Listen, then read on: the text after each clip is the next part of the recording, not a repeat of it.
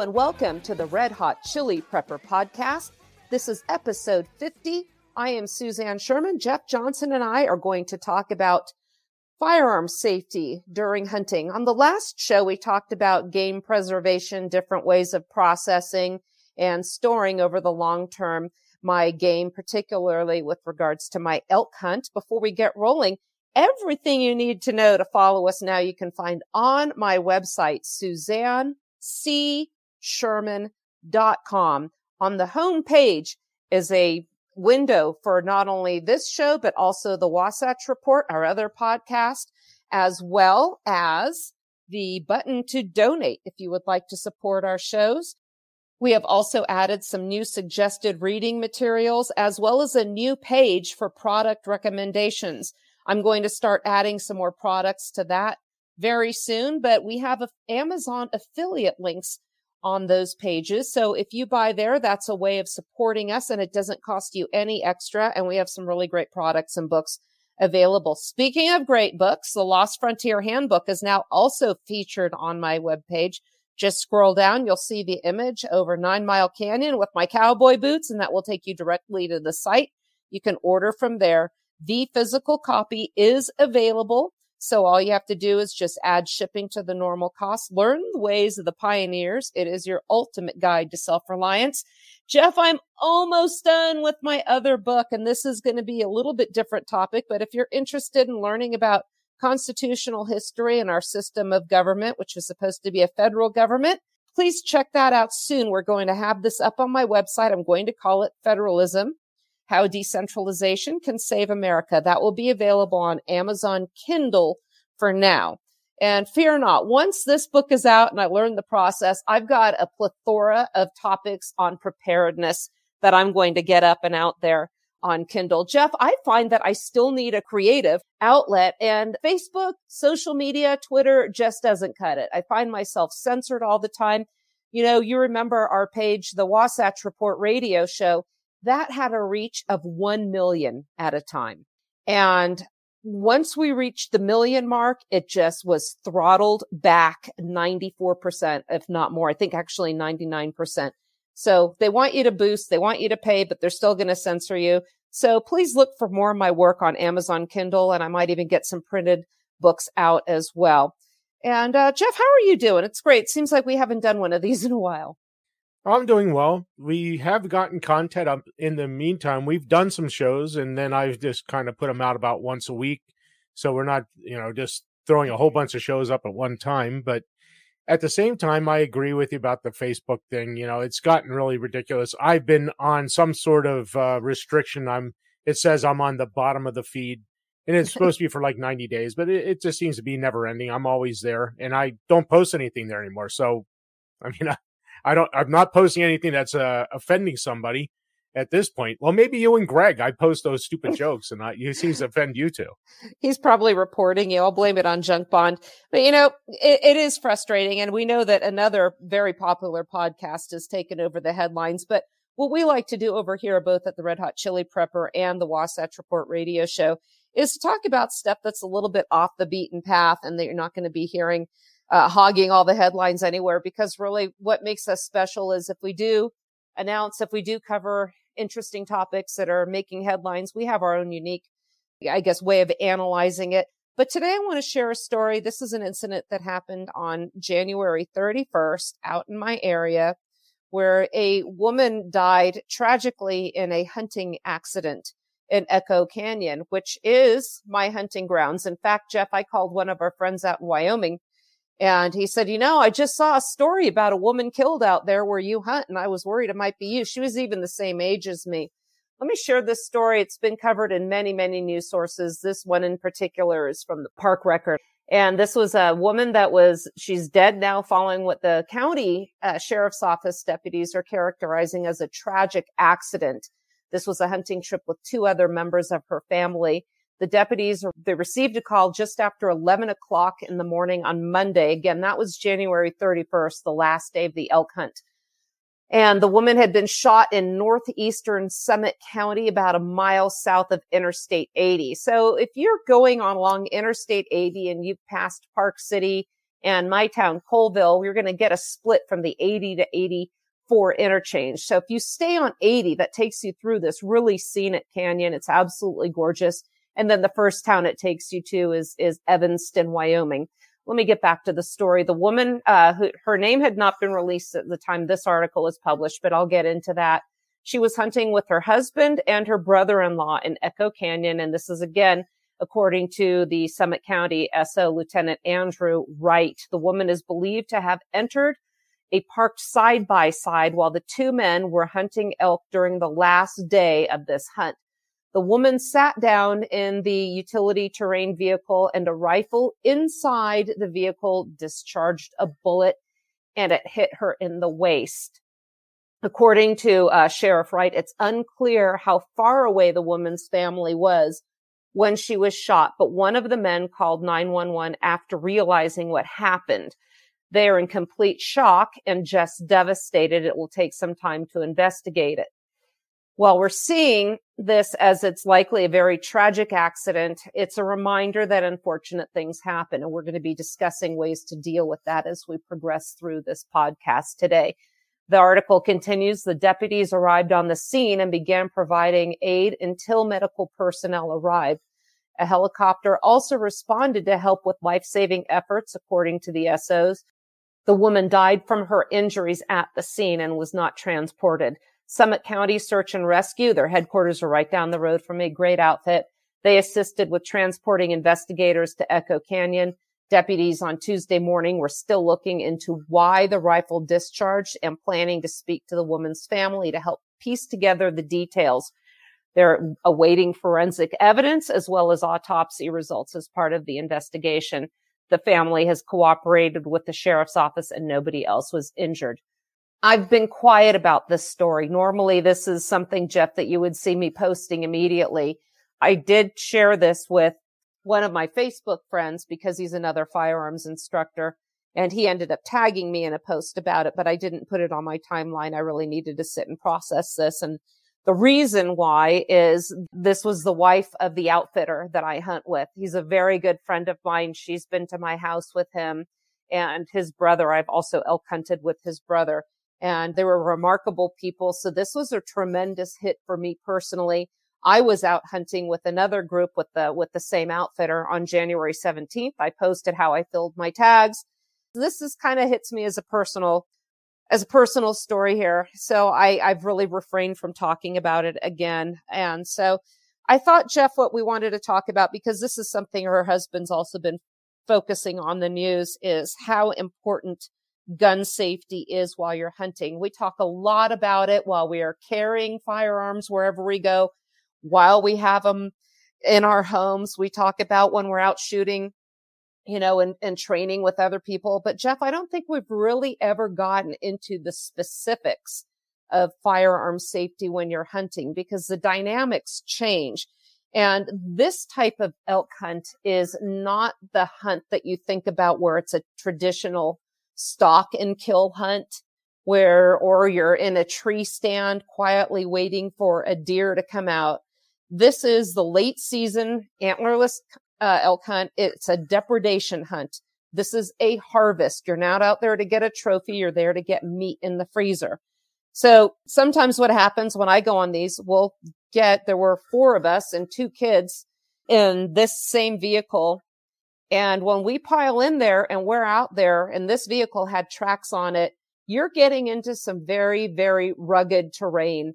And one of the things that always concerned me, Jeff, was trying to keep hold of our rifles while going through this, again, rugged terrain, getting stuck in the snow. It's uneven.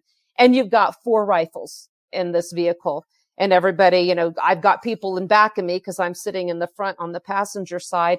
I don't have eyes behind me. I can't keep track of anybody. So Jeff, what are some of the things that you would suggest if you're out on this? We do have a rule again, be very, and, and this outfitter's very, um, meticulous about this about, and we always practice never having a round in the chamber when we are transporting our firearm, be it driving down the freeway, getting to the hunting grounds, even once we're in that buggy or on a snowmobile, we are not to have a round in the chamber. What do you say, Jeff?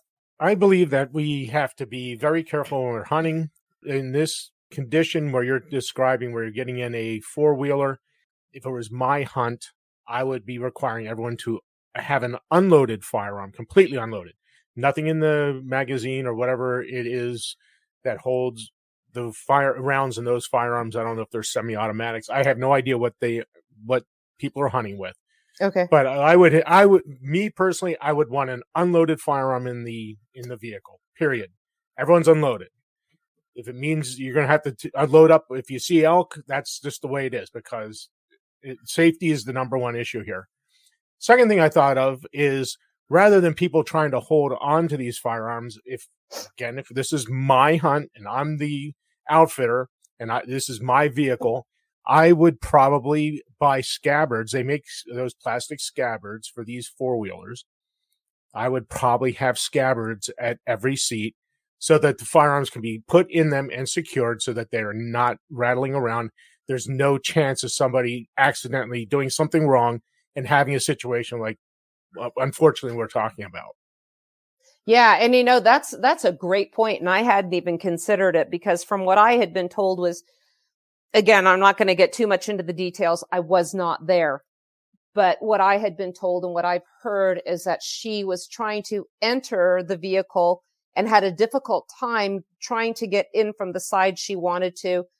She laid the gun down and when she climbed in from the other side, it had discharged. And as we know, there's a little rise in the seat between the two. Somebody can sit in between the two, but there is a little bit of elevated uh, section between the, the bench seat there.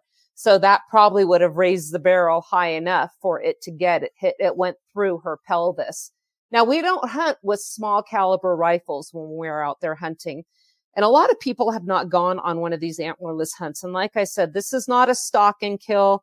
I've had people on social media say, Oh, that's not a real hunt. You're out there in these machines and, you know, going out there. Well, you're never going to walk to where they are. And you're just not going to be able to get them home. It's deep snow. It's the end of the year. We're talking 7,000 foot elevation and it's just rough going. Not only that, it is usually, this was about zero degrees when we went out there and you are bundled up heavily. So you've got thick jackets trying to carry this gun, thick gloves, a hat. Sometimes your glasses fall, your hat comes down. It affects your uh, visibility. It's not an easy hunt. It might seem like one because you're riding around in a buggy, but it's still not. And I've even done it out there in snowmobiles. And that's another wild ride. It's almost like, you know, you break all of the rules. First time I went out there on a bobsled, Jeff, I hopped off the back. One guy was chasing him. We were spotting and I'm literally running in the snow. I shot unsupported. The elk was running full speed, a quarter and away, and I ended up getting her. But I thought, you know, what do they tell you when you're hunting? Never run with your gun, right? And when you're out there and you know you don't get many days to go hunt, this was my one day when I went and I got, I was, I was able to fill my tags it's really important that you don't sacrifice this safety for expediency. And I think the pushback that there would be from having the gun completely unloaded, well, we'll never get them loaded in time because as soon as the elk see us, they're going to run off. I don't have an answer to that, Jeff, but I cannot, I, I, given what's happened, I cannot say I disagree with you. What I would like to see is because the elk do move is wait until you're in an area when they're an open enough field where you can take a shot. And this is another thing.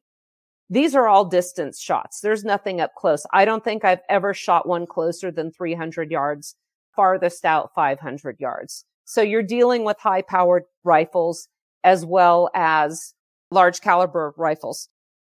I can see why they maybe would want to keep around in the magazine, the internal magazine. We're talking about bolt action guns and why the scabbards would be a, a, fantastic idea to get them in there. And then they're secured because then you don't have to worry about them getting, you know, dropped. So then they're, they're not uh, sighted in if something like that happens. But, you know, some of the other things, and this was something that I told you about this after the hunt because it really concerned me. I'm out there in my big, thick, thinsulate boots. Again, all this hunting gear, thick jacket, scarves wrapped around my neck and the thick gloves. And I'm carrying my gun and I took a misstep and there was no round in the chamber and my safety was on and the muzzle was pointed up. but I found my finger inside the trigger guard. I was a firearms instructor. That is the ultimate no no. And it really dis, it made me feel very disconcerted because I thought I, you know, even if I had the other four, that's still a 25% reduction in safety. It just goes to show that you really cannot sacrifice anything when you come to this. We're going to take a quick break for our friends at Anchor FM. Jeff's going to contribute some of his thoughts for safety as well. Then we're going to get into the medical issues, how we can treat some first aid situations should they arise. We'll be right back after a word from our friends at Anchor FM.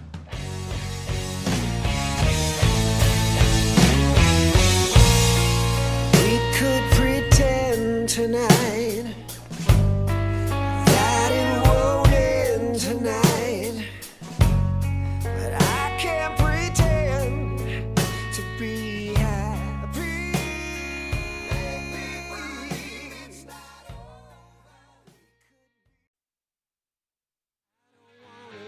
this way, pretending things will be okay. I wish I had the nerve to say, I don't wanna live this way. I don't wanna live this way. Welcome back to the Red Hot Chili Prepper podcast. I'm Suzanne Sherman. Jeff Johnson and I are talking about hunter firearm safety when you're hunting. And the first part of the show, I shared a very tragic story about a family friend out here in Utah who was killed during a hunt. And we're talking a little bit about proper ways to carry the firearm. Jeff had a great suggestion, having scabbards to hold the gun so we're not all trying to hang on to them in a all-terrain vehicle on tracks because it was deep snow.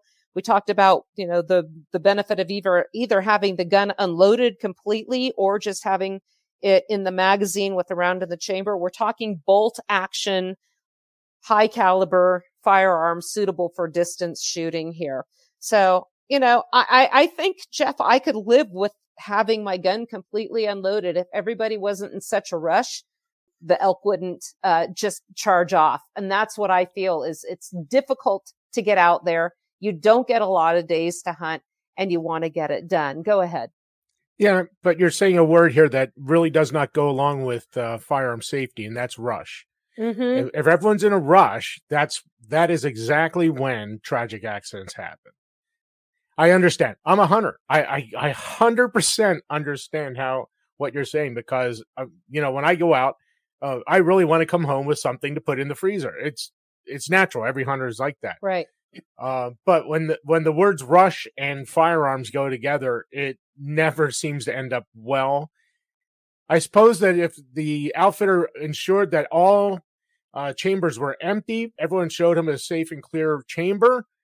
I suppose that would be one way to go around it because I, I just look at it one way and I just want people to be safe and not to have accidents where you're going to have to employ life saving measures.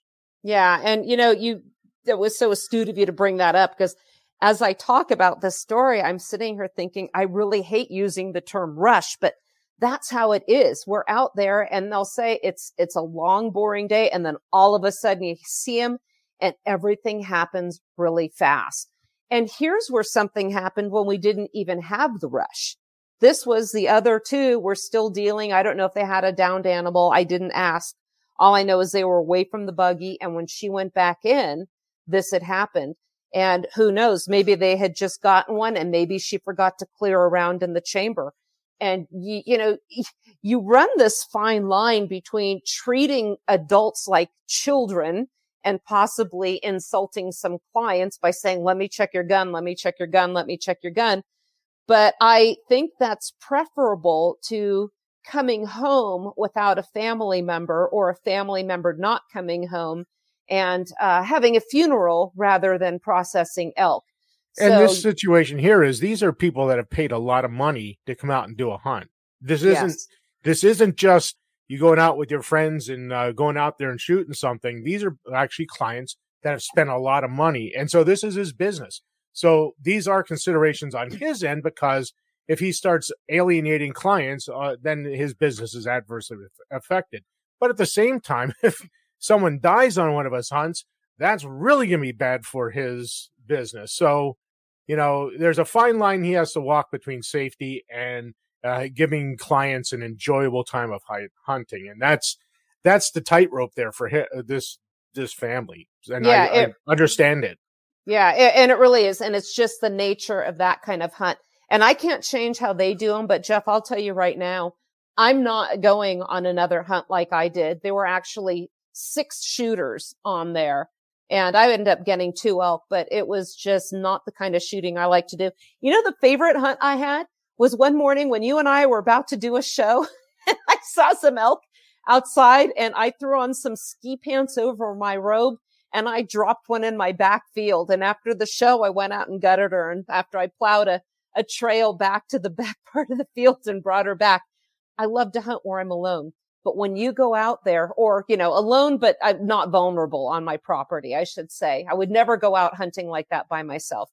But in a situation like that, where there are a lot of hunters and there are a lot of elk and everybody starts shooting, this is the way it's done on this hunt. I'm not saying it's good or bad. I'm just saying I personally don't think I want to do this again. And we all know the basics of firearm safety. Always keep your finger off the trigger unless you're ready to fire keep your safety on unless until you're ready to fire. Always keep the muzzle pointed in the same direction. And again, don't shoot at something unless it's something you want to completely destroy. We're going to take a quick break for our musical sponsor, Roxanne. And then Jeff, who was a paramedic, is going to talk a little bit about uh, first aid when it comes to firearms and uh, gunshot injuries. We'll be right back.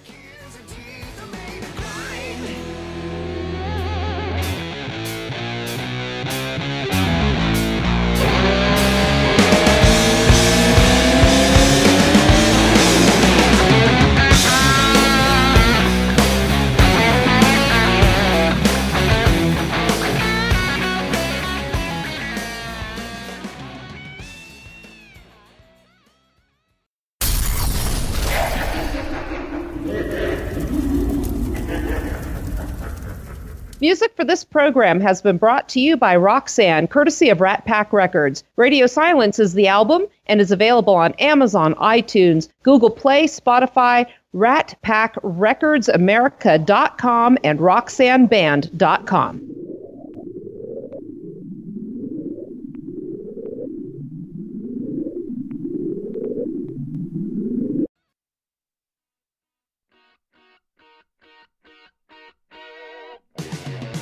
you were gone, that you had moved on, but you're here on my caller ID. I'm not surprised your delusional mind thinks it might be alright to call me. Welcome back to the Red Hot Chili Prepper podcast. We've been talking about firearm safety and sharing the story of a very tragic accident in my community here where a woman from Sandy, Utah tragically perished uh, she was accidentally shot when a firearm, when a rifle, I guess I should say, when a rifle discharged when she entered the um, hunting, the vehicle that they were taking out hunting. Jeff, going back to your opinion as a paramedic, I'm sure you've seen some pretty uh, gruesome accidents in your time. What, if anything, could they have done for a woman with this kind of injury? It's highly unlikely that they could have done anything for her simply because of the location and the structures that come through those areas. Uh, the descending aortas come down through there. They go to the femoral arteries, and those were likely impacted because if it uh, the round hit the pelvis, uh, it shattered bone, and the bone probably uh, impacted those uh, very crucial arteries. So likely there was no uh, chance that they were going to be able to do anything for. I doubt, even if this happened at the doorstep of a hospital, if the outcome could have been any different. Maybe it could have been if there was a surgeon right on the scene at that second, but it's highly unlikely. It's just, it's just a terrible area to be shot in. I mean, it's the the outcome is just not very good. Yeah, yeah, and unfortunately, she did pass before even the first responder got to her. So um, let's turn let's turn our attention now. What is appropriate gear to have? You know, when people are out hunting, they could be injured in a multitude of ways.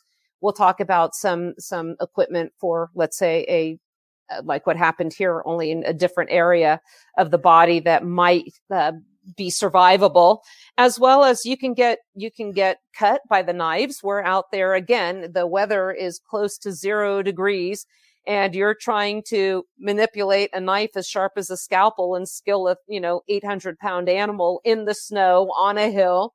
And you can also maybe twist an ankle break a leg something like that. Let's talk about some things that you recommend and we'll wrap up the show with that.